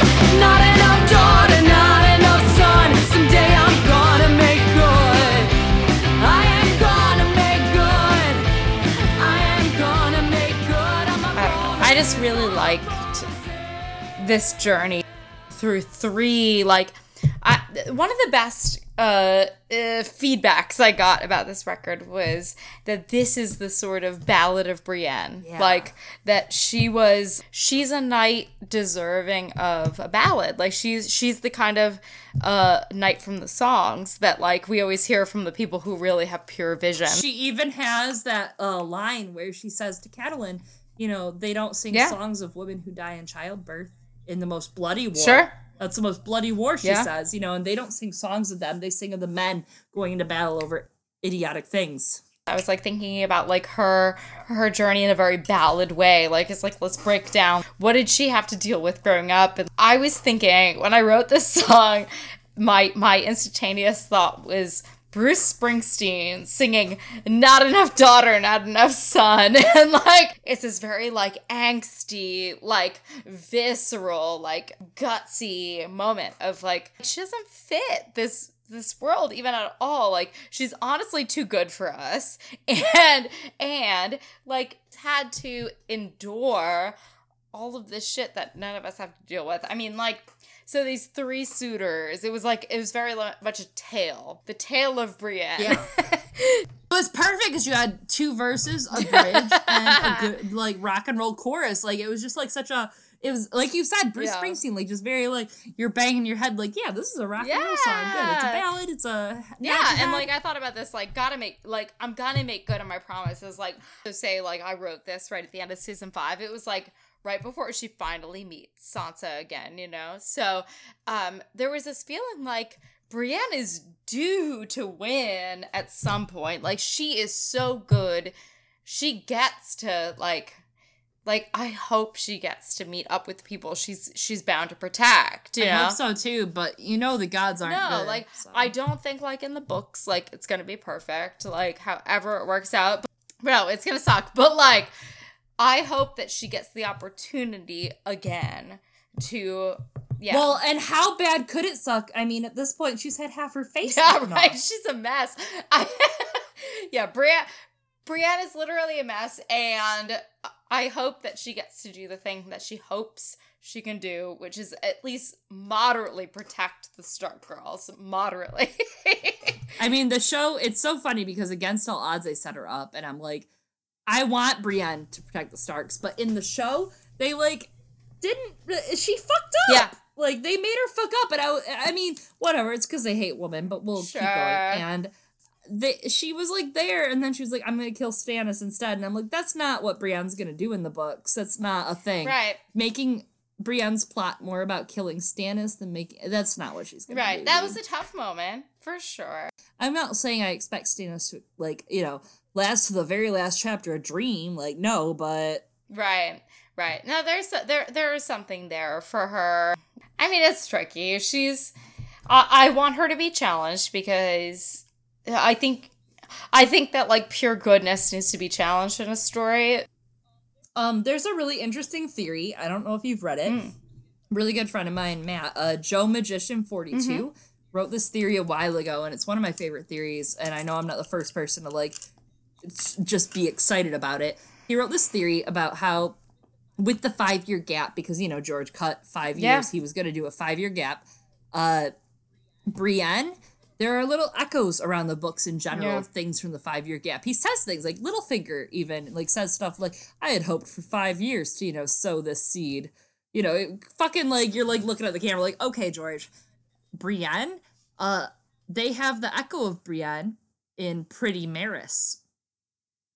No, totally, totally. she looks totally jacked and just like is bitter and mean and joined a sellsword company and that's like what could have happened to Brienne or the the dark side you know like so it's really interesting like keeping that character alive because she's in the thing that you're writing, you know? So it's like, we're gonna keep her going. that's Brienne's dark side that's a uh, Phasma Bizarro Brienne. Brienne yeah crazy. I love that theory though. It's such a good and I think there's so many echoes of that. Um I think that Brienne like I'm gonna read this passage uh it's a long passage so like who knows if I'll keep it? I might just be like read this passage bitch with a like I oh. Uh I so Brienne's story like I feel like I got a lot on my chest lately about about Sir Hyle Hunt. Mm. Um, a lot of people try to give a lot of excuses for uh Sir Hyle Hunt. All like, hey, he's not that bad. He tried to be better, but like he didn't. You know what I mean? Uh, ever. And like Brienne straight up tells us that, but like I feel like anyone that's never had to deal with being bullied or like having like a weird, intimately like bad relationship like that of people like trying to trick them and just like in Feast, she has all these chapters that are just like she's looking for Sansa. She's trying to fulfill her vows. Yeah. And this passage, she's basically talking about Ren- Renly came to uh, the Reach and she rode all the way across the Reach to join him because she thought his message was so good and he was courteous and he welcomed her to his service. But his lords and knights were like, no way. Renly didn't care about who joined his camp as long as he had people join his camp. You know, like he he obviously wanted people to love him. And he was like cool uh she's in this girl's into me. But other people didn't take that so easy. They didn't want a woman knight. She should be at home banging and putting out kids. Like that's the idea of women then for them. Right. that's what they did. And she has this whole passage where she starts and big ben bushy was the first one of the few men in renly's camp who overtopped her. He sent his squire to her to clean her mail and made her a gift of silver drinking horn Sir Edmund Ambrose went with him one better, bringing flowers and asking her to ride with him. Sir Hyle Hunt outdid them both. He gave her a book, beautifully illuminated and filled with a hundred tales of knightly valor. He brought apples and carrots for her horses and a blue silk plume for her helm. He told her the gossip of the camp and said clever, cutting things that made her smile. He even trained with her one day, which meant more than all the rest. She thought it was because of him the others started being more courteous. More than courteous. At table, men fought for the place beside her, offering to fill her wine cup or fetch her sweetbreads. Richard Farrow played love songs at his lute outside her pavilion. Sir Hugh Beesbury brought her a pot of honey as sweet as the maids of Tarth. Sir Mark Mullendore made her laugh with the antics of his monkey, a curious little black and white creature from the Summer Islands. A hedge knight called Will the Stork offered to rub the knots from her shoulders. Brienne refused them. She refused them all. When Sir Owen Inchfield seized her one night and pressed a kiss upon her, she knocked him arse backwards into a fire. Afterwards, she looked at herself in a glass. Her face was broad and buck-toothed and freckled as ever, big-lipped, thick of jaw, so ugly. All she wanted was to be a knight and serve King Renly. Yet now, it was not as if she were the only woman there. Even the camp followers were prettier than she was, and up in the castle, Lord Tyrell feasted King Renly every night, whilst highborn maids and lovely maidens danced to the music of pipe and horn and harp. Why are you being so kind to me? She wanted to scream every time some strange knight paid her a compliment. What do you want? Eventually, we continue on, and Dickon Tarly heard four knights making fun of her, saddling up their horses, saying that they had a wager. Three of the younger knights had started it Ambrose, Bushy, Hyle Hunt, one of the original three. I want to put that out there. Uh, started this game saying if you bought into the contest with the gold dragon, the sum would go to whoever claimed her maidenhead. If you love Hyle Hunt or you defend him, like just think about that. He was one of three people who headed the game for Brienne's virginity. It like that's a- fucked up. It was a fucking bet. Am I a fucking bet? like what the fu- people literally like think like okay. You know what? I'm beating a dead horse on this. This person like literally like blocked me and followed me whatever but they gave me someone gave me a 10 tweet defense piece about Hyle Hunt but i'm sorry when you hear that story he was one of three people who started a bet saying and this person defended it saying that was how it was. But this person started a bet for money. Gold dragons, more money than you or I would make in Westeros. If we were in Hey. Westeros, we would be broke, A. B, we'd only be ahead because we'd be pushing babies out because we're hot young women. okay. I don't have skills. yeah. Okay, I have like two skills, but like I don't have skills. And I would be banging some old dude for his money. I mean, that's Westeros, dog. When someone says this is how it was, first off, we're talking about a fix a fictional universe, but Not se- even a real Secondly, universe. secondly, if we're talking about like something that, like kind of equates to our historical history, like uh, uh, uh, fine, fine, fine. But I would say ugh, it's ridiculous. It is ridiculous to say that that's what would happen because that is what bad people do. Uh, if this was part of our society and you're just a dude going after what's right, you try to find some fertile young fucking whatever, you know? That's what you do.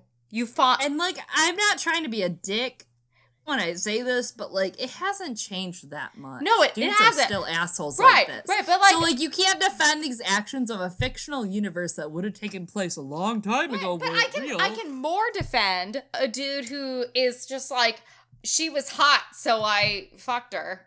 You know, I can almost more defend that dude. At least be like, that's how fucking nature works. yeah. person that defended this to me was like, it was back then, whatever. And I'm like, okay, so you would bet right now for someone's virginity? Right. Like, that's you're right. shitty. You are still you are still competing against like the reason there was a competition was because she was she was masculine and large and but she was also a woman mm, and she was she was something that like seemed weird and other to you and that's why it was a challenge and that's Because you wanted Right. to conquer it. right That's, that's what it was. that's some dude being like oh i saw lesbians and i uh, that i decided that that was a thing i wanted to conquer I had to prove they I had to me. prove that like I could I could get a lesbian to like me. Like it's the same dumbness as that or, or like whatever. I, I don't know whether it's gender or sexual orientation or just general presentation. I feel like trying to conquer someone for the thing that they like aren't is insane. Yes, absolutely. And like, literally, she spends all of Brienne five in a feast for crows, like saying Hyle Hunt was no true knight. Uh, she did not say the words aloud, not where Hyle Hunt might hear her and mock her. Hyle Hunt, uh, like just like all this, like he was a dick. really hurt by him. Like yes, once they're out doing their shit together, like he he kind of pulls it together. I don't know if that that makes someone good. Like No. No, it doesn't. Exactly. And that's the biggest like you're not good for just like pretending to be good for a Exactly. You are like, uh, ultimately, you are always Freddie Prinze Jr. and she's all that. You made a fucking bet. The asshole, like, I'm such a nice guy though. Right. Like the other guys were real dick. You still started a bet for my vagina. Yeah, like ew, ew. He gave her a book. What an asshole. Oh, that's the thing is like this person argued with me that because he gave her nicer presents that actually had something to do Yuck. with her, she should have banged him. That Like- person is a bad person. Yeah. I'm sorry. like you love Jorah. This person probably loves Jorah. They love Yeah. Hyle Hunt. Like if you love Jorah and you love Hyle Hunt, you probably a shouldn't be listening to this podcast because I hate you.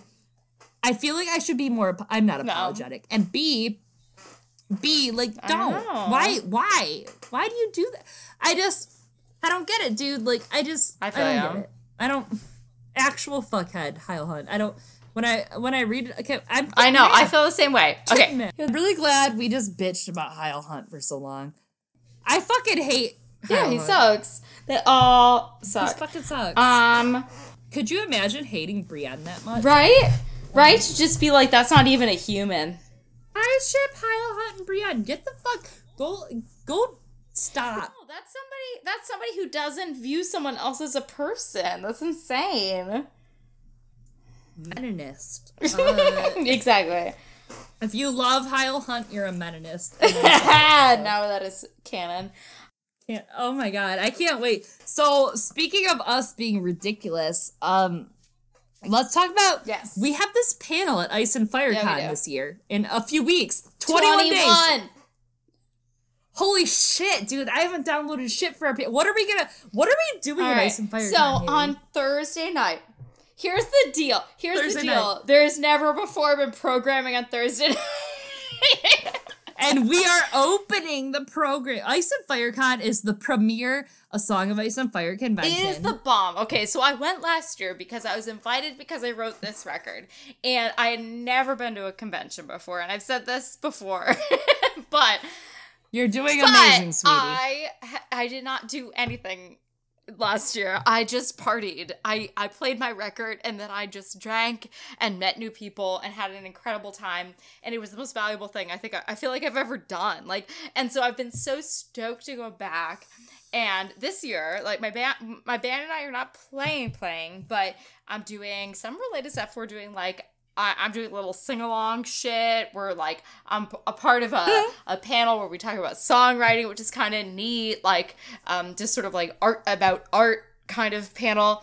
And then Chloe and I on Ah. Thursday night, which is not even when the con starts, we are like Day zero. it is day zero. It's when people are just like rolling in.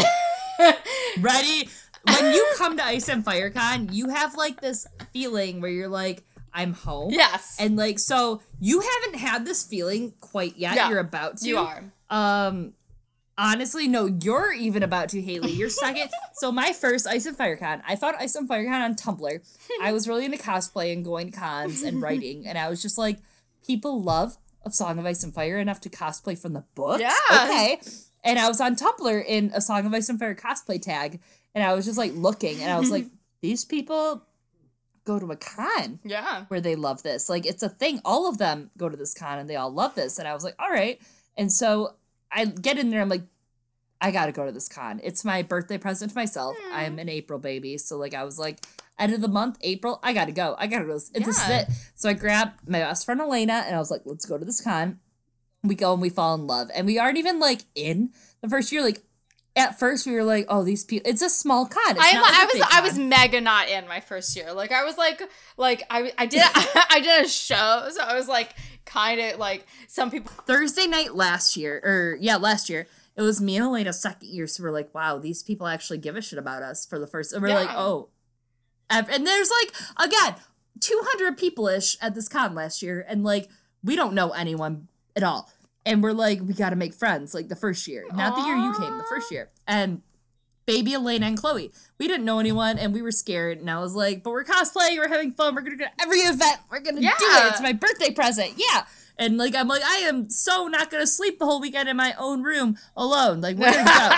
so we went the first year and like we like pushed ourselves into events and we had fun and we met people. And the second year we go we like felt in finally. We're like, man, we know everyone. We hung out last year. Like we we get people. We love this series. We love these people. They're all great. This is a family. And we show up and we go to some party and we're about to leave. It's like 1 a.m., 2 a.m. because Elena and I decided to dedicate our lives and start volunteering that year. Because Yeah. we're like, wow, we love, like, literally, we went to this convention and I hate work and I love this con so much. I do so much work for nothing, like, Hell just like yeah. hang out. Like, I love them. These are my people, dude. I want, I love that about community, man. This fandom is so cool. Yes. Everybody in this fandom is like, let's listen to music about Game of Thrones. Let's like talk about it every day, all the time. Like, these people are huge nerds. You're all fucking nerds, like, and I like love literally you. like today I'm thinking about Hyle Hunt. Like that is exactly what this fandom is. that is, dude. Like, are you not, dude? I just talked about the Manimals who do a fucking Game of Thrones concept album for like a good hour. Like, I described lyrics and my feelings about them. Like, I just and I created a space for people to Yeah. listen to me do that. Like, that's how this fandom is. It's so cool. It's so badass. Yeah. And Ice and FireCon like solicits that. Like, we all like everyone there were like, let's have a good time. Let's be nerdy. Let's fucking, if you want to dress up, you can dress up. You don't want to dress up, don't fucking dress up. No one cares, dude. Uh, I showed up my second year and I was at this party and at 2 a.m. I looked at Elena and I was like, we have to wake up early for our shifts for volunteering tomorrow. we need to go back to our room now. And she's like, no, you're so right because we were all doing shots of tequila and we're like, we gotta stop. So there was more to that. Uh, Elena and I were like, we have to go. We have to stop drinking and we have to go home to our room, our hotel room over at the lodge, and we have to sleep. And as we left, you walked in. And I was like, that's Haley from the Manimals. Shut I was like looking at Elena. I'm not kidding, dude. I looked at Elena. I was like, oh, we should stay. And she's like, you just spent half an hour telling me we have to go home, bitch. We have to go home. like, don't try to play this game. And I was like, okay. So we left. You were like, hey. And you like waved to us. And I was like, that was it. And the next night you guys played. And I was like, this is so badass. Like, it was such a fun, like, all of us are such tight knit nerds that, like, we love A Song of Ice and Fire. We love Game of Thrones. We love everything to do with it. We love the Manimals because they play about Game of Thrones. They play a Game of Thrones album. And like everyone was just like hype, even if they had never heard the Manimals. Everyone was at that concert that night, like just bopping around. Oh, you know, yeah. like just like jumping. It was bad. it was literally the coolest experience of my entire life because uh, I okay so like I've been I I've been doing a band for a long time and then there was a little Yeah. there was a little hiatus where I decided I was gonna stop like for whatever No. reason and like I live in New York there's a lot of people doing bands I was Yeah. I was bummed out about the whole thing you know like how stuff goes when we make art stuff and for whatever reason, there was like this period of time. The period of time when I quit doing music was when I became sort of obsessed with Song of Ice and Fire. And so I, I decided to write this thing, and it came out of like such a pure spot, like being like, I, I, I don't care if people ever like this. I just like want to write this nerd ass record where I get to talk about a, a thing I like, and and and I just trusted that the fact that I liked it so much would carry it, and it did. Like because I got to go some cool places because of it, but literally the coolest moment of my entire life and like when I got home and I talked to my mom on the phone she was like you remember that for your entire life which was that like singing oh, yeah. singing my songs and looking out and seeing people sing along some people crying some people Yeah. dancing people just people knowing them already. It was like the most incredible thing and i was like hey this is where i'm supposed to be. Like this is why i wrote it. I wrote it because like i was hoping people would come across this magical little thing where it was like i i ran out of stuff. I want more stuff. I want more story.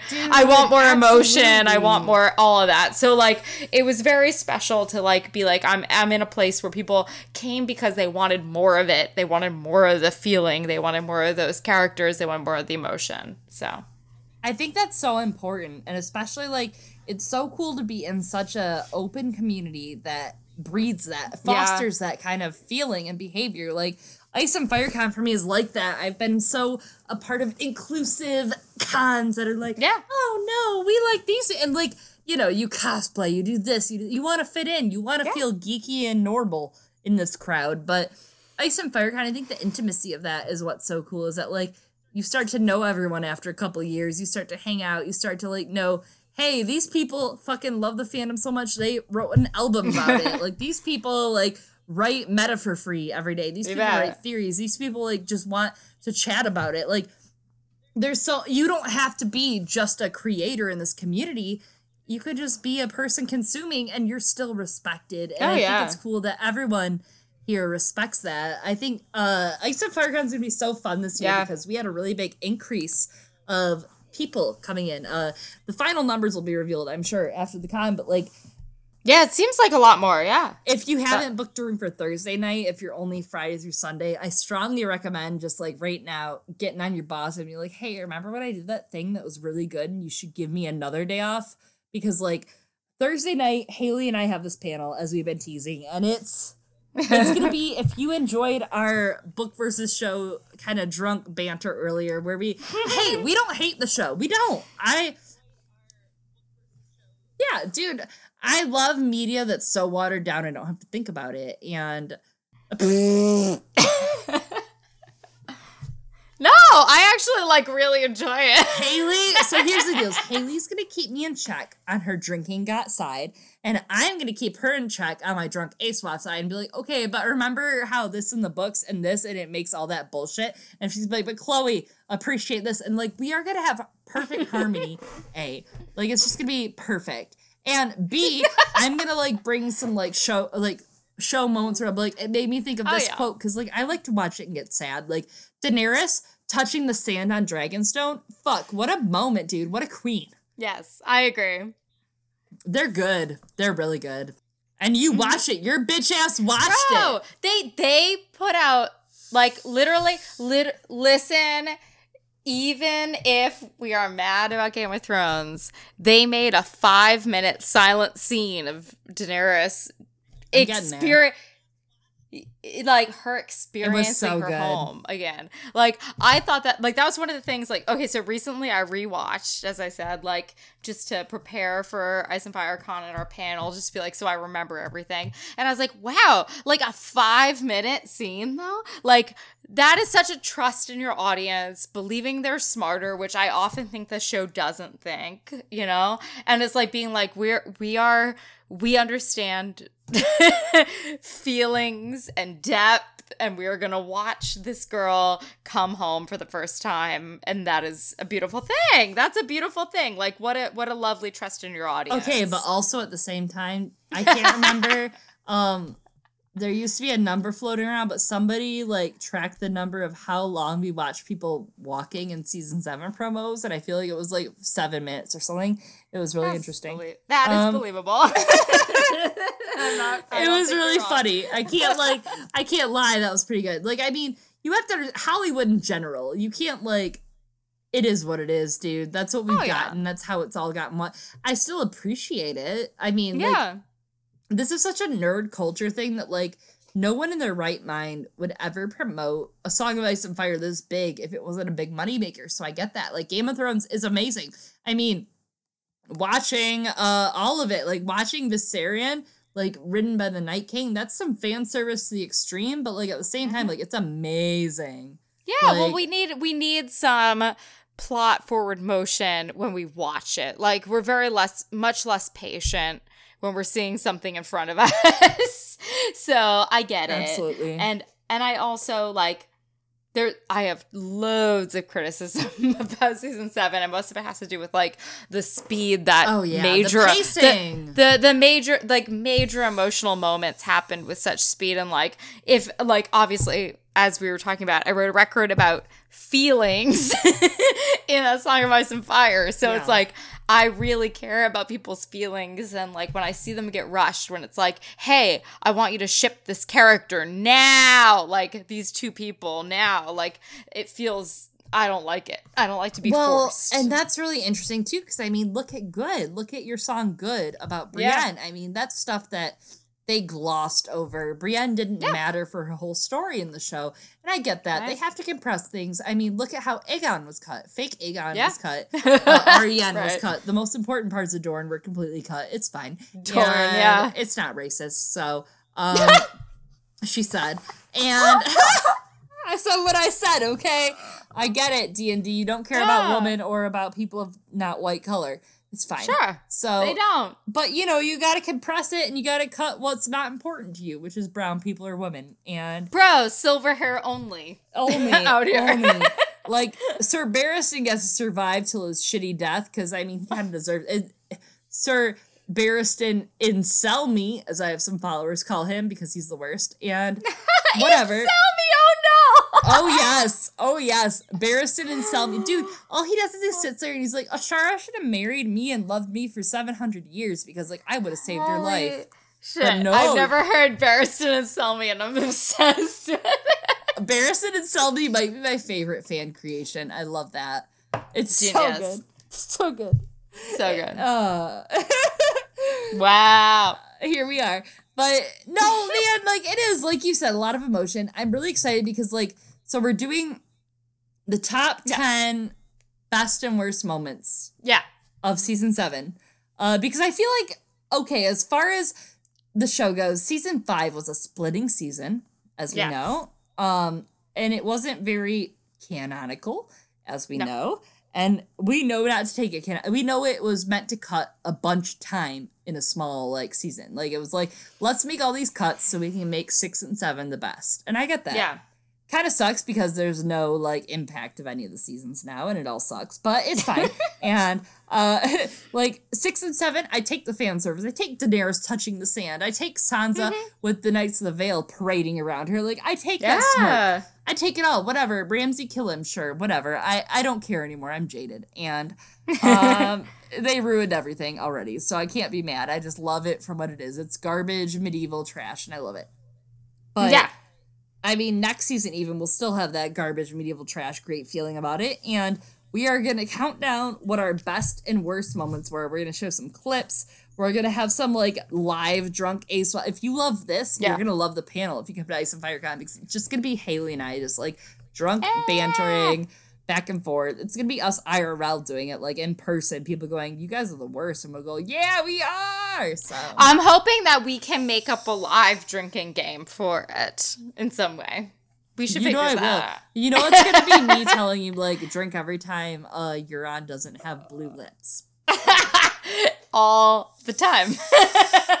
The whole Perfect. season. the whole season. The fact that like he swaggers in like Jack Sparrow and then In his hot it. topic outfit. Yeah. I mean like I was like he looks hot, but what? I dude, Pilo, pillow, Pilo.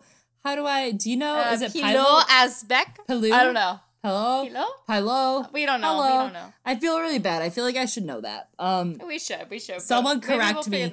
I know someone will, so someone correct me. And if you We'll do, figure you're out a nerd. You just uh, proved that you listened to like an hour and a half of this. So Yeah, uh, really. nerd. So, but like Pylu, I feel like it's Pylu, but that makes me think of like Caillou, the bald kid, like Aegon style. Anyways, Yeah. like Aegon the Unlikely style, that's Caillou. So, Yep. egg, that's egg. Caillou is egg. Caillou is egg cannon. The end. That's it. That's Dunk and Egg. That's how novellas end. the end. Yeah. I don't know. It's gonna be so fun. We're gonna like be drunk. I feel like who do you think is? Am I gonna get drunker first? I think I'll get drunker first. Well, I, I think it depends what kind of game we play. Should we play a game based on the clips we play or based on what each other does? I I think Like us us in our own bullshit. Every time Chloe gets mad, drink, you'll be bombed. Um! I don't, I don't know. know. Uh, I feel like maybe like from crowd comments, even I guess like if someone's like, I think this, and we go, oh yeah, same, we just get drunk. Uh, but I feel like we're so we're gonna like describe like all these fucking like we're gonna describe each episode moment that we're like saying is top ten or lowest ten.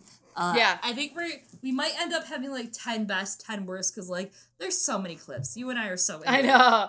I, I have a lot that I wrote down that I didn't end up put on our, our like official list where I was like, I don't know if this is something we can capture visually. Like just a sort of vibe, a vibe that I didn't like or a vibe that I did like.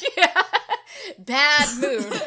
we have to like be very we got to work on this this week but we have to be like Yeah. very objective here because you know how the fans are of the show and the books Oh, yeah. i mean come on this is for the people not us but it's, it's for, us the people. It's we'll get us. we will be the drunkest and then we'll go to all the Thursday night parties and it'll be the best. yeah uh really cool so ice and firecon this year i'm so excited as we said it's gonna be Yeah. big uh if you haven't bought a ticket you have how much days haley how many I think uh, it's 21 days until the 21 con. days till the con. Um, and April 20th is the last day for tickets. If you want to like really pit Haley and I against each other, and you still want to come, you can either use Manimal as a code for five off. Manimals, manimals, Manimals. manimals. Sorry, don't mean Yeah. to uh make it bad here. Uh, Manimals. you can use Manimals for five dollars off your ticket, or you can use TPOMF, which is for the page of many faces, but just pretend it's drunk ASOIAF. And But uh, hers is a confuse a, a confusing acronym, whereas mine's a word. Listen, I don't want to fight you right now because we still have to get through this panel. So oh lord. Um. Okay. No, it's gonna be super super fun, and I think, uh, yeah, everyone should go to it. Are you doing other? What other panels are you doing? Oh my god. Okay. Um that's a good thing. I feel like this year I'm actually light on panels. I uh Okay. so Friday- you're, you're volunteering throughout, like, and doing work, yeah, right? I'm uh, I'm actually I'm marketing director for Ice and Fire. Yeah. So anytime you see something posted, it might be me. I can't Yeah. confirm or deny. Uh, it's definitely me. And uh, I uh I'm doing the drunk ASOIAF and drinking GoT panel Thursday night, which is really fun.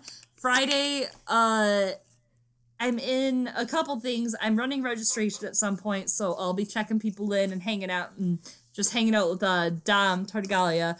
He and I always do registration on Fridays together, so that'll be fun. There's a small council meeting if you're interested in just like asking questions or like giving suggestions to the people that create this con and make sure it happens. Come Thursday night before the Drunk ASOIAF drinking GoT panel and hang out with us. I can't remember the room. I'll post it on some point at the Twitter, but uh come hang out with us for sure. We'll just like bullshit and talk about things that can make the con better, which is always good.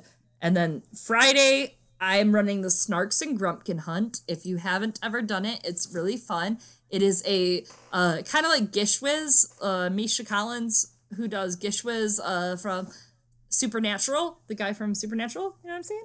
Yeah. Mm. Yeah, he runs this like photo scavenger hunt on the internet, and it's like a big thing. I think it benefits stuff. That sounds awful. Uh, Lotta, who is great, she's a big uh, ASOIAF community person. She Yeah. does it every year, and she always posts about it. And I don't follow it often, but we're doing something. We always do something similar. It's a Snarks and Grumkin hunt. Uh, I run it. You get to do. You get a list of like photo things to take pictures of. So like, take a picture of something that resembles this, or like take a picture of a flower. Lyanna was fond of flowers, like that kind of shit. There's like some really fun shit, and there are this year some fun Easter eggs of you find a plushy dragon, you get an extra five points, and like you turn in at the end. Uh, just I don't know, it's kind of fun. It's like a big fun photo hunt, and I get to drink wine while I wait for people to come back and judge them, and I love judging people. Yeah. Yes. So, um, that's my Friday, and then there's the musical, super secret, top secret, happening that night, as you know. Heard that. There's a musical that night. We're doing uh there's a, a Song of Ice and Fire Ice and Fire Con musical happening with some people that are volunteers, staff, friends, whatever, joining in. So it's kind of like the only thing happening for an hour and a half, and I suggest you come to it if you're coming. And then after that, um, I'm running karaoke for an hour. We have karaoke this year. You're running karaoke. Yeah. Yes, the first hour, dog. So I'm gonna be up there singing. I already have plans. Probably Total Eclipse of the Heart or like I'm down. Uh, Hit Me with Your Best Shot. So uh, I'm ready. Yes, those are good ones. Yeah, that's my. What are your karaoke songs? I don't know. I really like saying "Kiss Me Deadly" by Lita Mm. Ford. Mm-hmm. Um, I uh, I like anything Salt-N-Pepa. I like anything. Uh, yeah, Salt-N-Pepa, or like a good. Oh my god, Yeah. do you want to do Push It together? I could do push it. I'm really good at shoop. Um, Oop. what are you talking about? Yeah, it's my favorite. I'm, we I'm should. We'll talk about it. Yeah. It's gonna be Um, so fun. That's Friday. Yeah, that's Friday, dude. And then Saturday, um, oh my god, I am doing. There's a the trial. Did you hear about the mock trial? I did. There's a mock trial. It sounds like it's going to be Game of Thrones versus Song of Ice and Fire for characters and their gray morality. So and I hear I have to defend the show, possibly. It's not funny. Fuck you, Haley. You're gonna have so Um, much fun. It's gonna be so good. I'm gonna have to find the most bullshit loopholes and be like, but if I was a show watcher watching the show, it's good. I'm gonna be so mad after that. You know, I'm gonna get drunk. Like I'm just like, let's get drunk. I'm We're so gonna have the right best now. Saturday. I can't wait. and dude, uh, and then Sunday, I know I'm helping with a few things here and there, but otherwise, it's like uh, the end of the silent auction, end of like you know, there's a couple panels that day. Are you uh, still the- alive on Sunday? really? I'm not answering that publicly, so uh, we'll see. But so, you know I'm not. Um, Sunday there's that. The wolves are there again. So Friday we have the wolves, Yeah. and Sunday we have wolves. There are wolves at Ice and Fire Con this year so excited. Because I hear the wolves will come again, and uh, yeah. my son Jojen Reed told me that, and he's my child. They'll Um, come again. But that, and then there's like closing ceremonies, dude. And then they're like, anyone that's staying, if you don't want to go home Sunday, if you're staying an extra day, if you have a room booked, then I'm going home just because I gotta work. Bitches gotta work, make real money.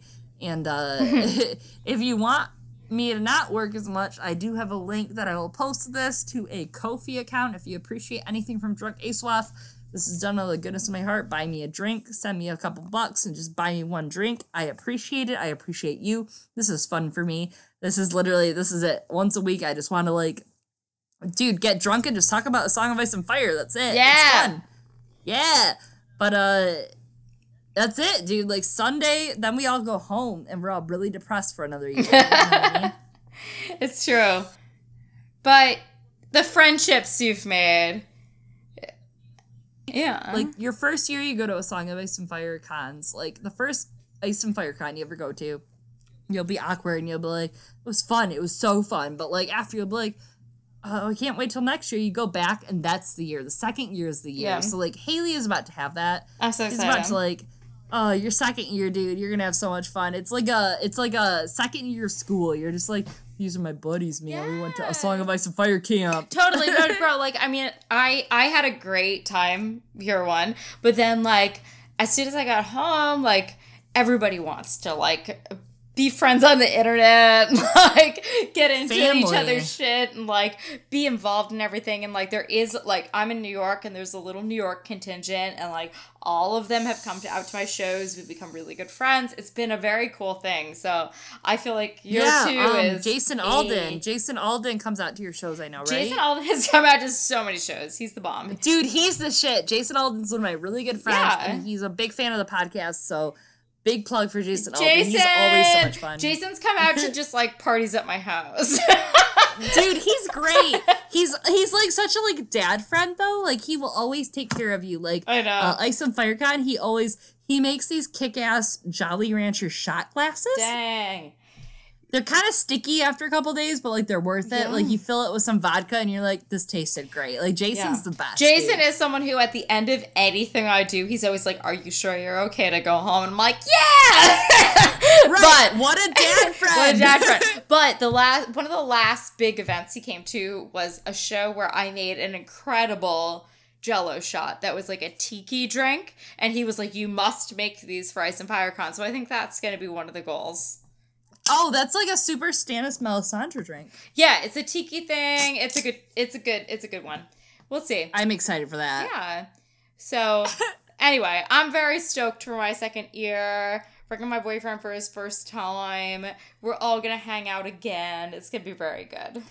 I can't wait for that. It's gonna be fun. Uh, my significant other will be there. Yeah. And I will be there, and you and yours, and all of our fam, dude. This is a Thursday. If you're going to Ice and Fire Con, if you haven't heard about it, I hope I'm not the first time you're hearing of it, but um, an unofficial fan party that happens every Thursday, an unofficial party that attendees throw at Ice and Fire Con.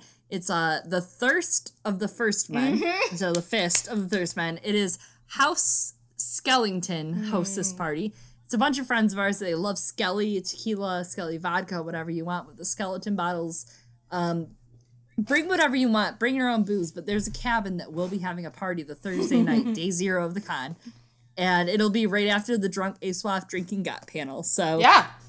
So It'll be yeah, a blast. so it's like even if you have gotten your ticket already and you're like, I want to go, and you're like, oh well, programming pretty much starts on Friday. Be aware that a bunch of cool stuff also happens on Thursday. Yeah, it's gonna um, be good. And Thursday's free. I mean, like Yeah. badges aren't gonna be checked if you go into this panel.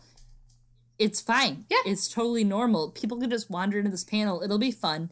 It'll be a blast. Uh, I know sometimes you know people cut out Thursdays because of cost, and I get that because I'm so broke. But life's hard.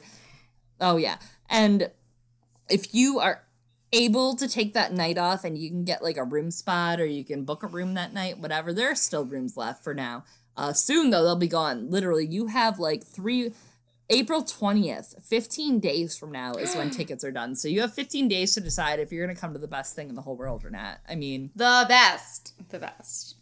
dude, it's so fun. I can't wait. The House Skelly, so like my big dream about the House Skellington party this year. Uh, which one of my favorite things is every time you finish a House Skellington bottle of tequila now at the party, every time you finish it, because like you walk in, they're just like, you want a shot of Skelly tequila? And you're like, yeah, okay. And that's where your night goes horrible. Don't do it. You do it. you do it, but do it. it ruins your life, but you should. do it. and uh, but they hint whenever you empty a bottle of Skelly, I came up with it last year. Someone was like, "We just ran out of Skelly," and I just yelled, "And now his watch has ended!" And everybody just like Yeah. and now his watch has ended. And that was House Skelly right there, man. So, So good. come to the House Skellington party. You'll find it. Like, ask around. Be like, you know about the House Skellington? Just follow everyone after me and Chloe's panel because I think only people who want Literally. to party are going to be at to that. panel. Please. Yeah. Please come to our panel. It's going to be fun. is what we're saying. Yeah. man. Um, Haley, holy shit! Tell me about all the stuff you're involved with right now. Oh, your projects, uh, your next shows with the Manimals. Tell me about some stuff. Uh, okay, all right. So the Manimals right now are recording. So that is a whole thing. Like we're not doing a ton of shows right now. We our next thing actually I think is we do a spring fling every year that like is a 90s prom and it's happening on June 2nd at Hank Saloon in Brooklyn and it's going to be a lot of fun. My band uh pretty much cosplays as 90s no doubt and that's what happens. But um, it's a lot of fun. There's like a crowning of a prom king and queen. There's a bunch of dumb shit. People do a hacky sack Yeah. contest. Everyone's Oh. playing covers. It's very fun. But and I, then I end up DJing at the end of the night a bunch of really ridiculous 90s hip hop. Third So- Eye Blind songs. uh, oh sometimes, no, sometimes okay, third eye blind. Sometimes I'm just like, as my friends slowly regress into high school mode, I'm like, come on, ride the train and ride it, you know, like, Yeah, yeah, something yeah. like that. That's great. So like that's what's going on. That's in June. Um, otherwise, we are recording. We're doing a new record. Um, this is also a concept album because why make an album unless it has a concept? Yeah, I love that about you. it's like what like people like just listen to singles now, so it's like why not just like make a record that means something to you? That Give it a story? Yeah, so it's like so like what we're doing. It is a record called Multiverse. Um, you can find us on Manimals.band, and we have a Patreon campaign going on right now that is sort of like Mm. a. Uh, it's going to sort of eventually become an art making sort of community. Like i want to sort of create the story that goes around multiverse. Uh, it's about uh, traveling through different universes. And um, it's sort of like a love story falling in love with yourself. It is a bunch of fantasy sci-fi and um, a bunch of different tropes that kind of like get to play themselves out through each song. Like in the way that seven is point of view point of view etc like uh, this is uh, we get to have like a vampire story we get to have a superhero story we get to have a zombies apocalypse story and it's about like finding your way to yourself. And um, i think the story is going to become more clear as it goes along and that's what we're working on right now so that's in process but yeah um, Manimals.band we've got a bandcamp page where you can see our previous stuff which is manimalsnyc.bandcamp.com which is like probably the easiest place to buy our music although you can also do like the spotify route the itunes route whatever you want to do but yeah Hell yeah, man! I'm so excited. I uh, I will admit I pay some money monthly, not much, but i love you I uh, I love you too. I wish I could pay more, dude. If you have money, fucking throw it at them. Holy shit! you're the best They deserve it. Thank You're the best. Whatever, dude. Manimals do this and like yeah, obviously they like operate off of the same artistry that everyone else operates off. They hope people give a shit. But like they deserve it, man. They are uh they're working. You guys are working. You put out a Game of Thrones concept album. I don't You guys are working. Thank you. I love you. You're the person like we wrote it for, so like that means a lot. you know? Sounds ridiculous, but like honestly, that album was really important to me, man. Seven was so important to me. So like if you are listening to this and you're still along, please listen to Seven. I will link it like a lot after this and during this. Um Yay. I'm already linking it. I have people I'm like sending it to right now that I'm like, why have you still not listened to it? uh, you can listen to it. You can listen to Seven for free on Bandcamp, and then you can give money after if you want. And like you should. I gave money. You should, dude. They deserve it. Um, their other shit. I uh, I don't pay for Patreon usually. I don't. I don't support people because I'm an awful person.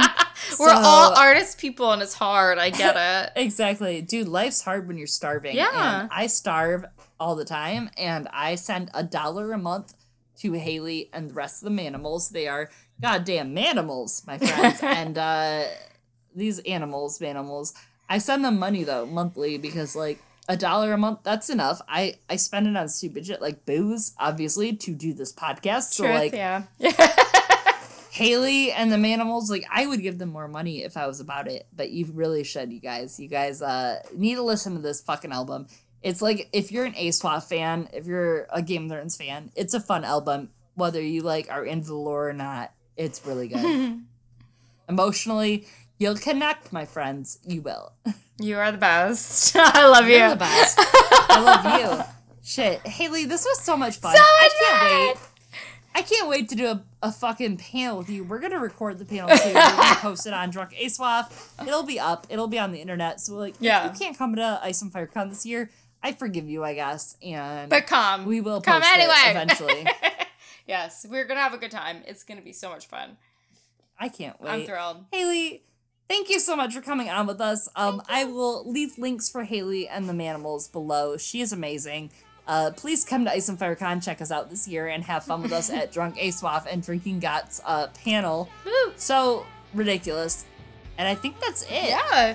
Thank you so much for having me. This was so much fun. I love to talk to you, and I'm happy to uh, communicate with all those out in the fandom because The good it's, people. It's dope. Yeah. They're trying to make good yeah. If you're listening here, I know you're trying to make good. on their promises. uh, yeah. Exactly yeah.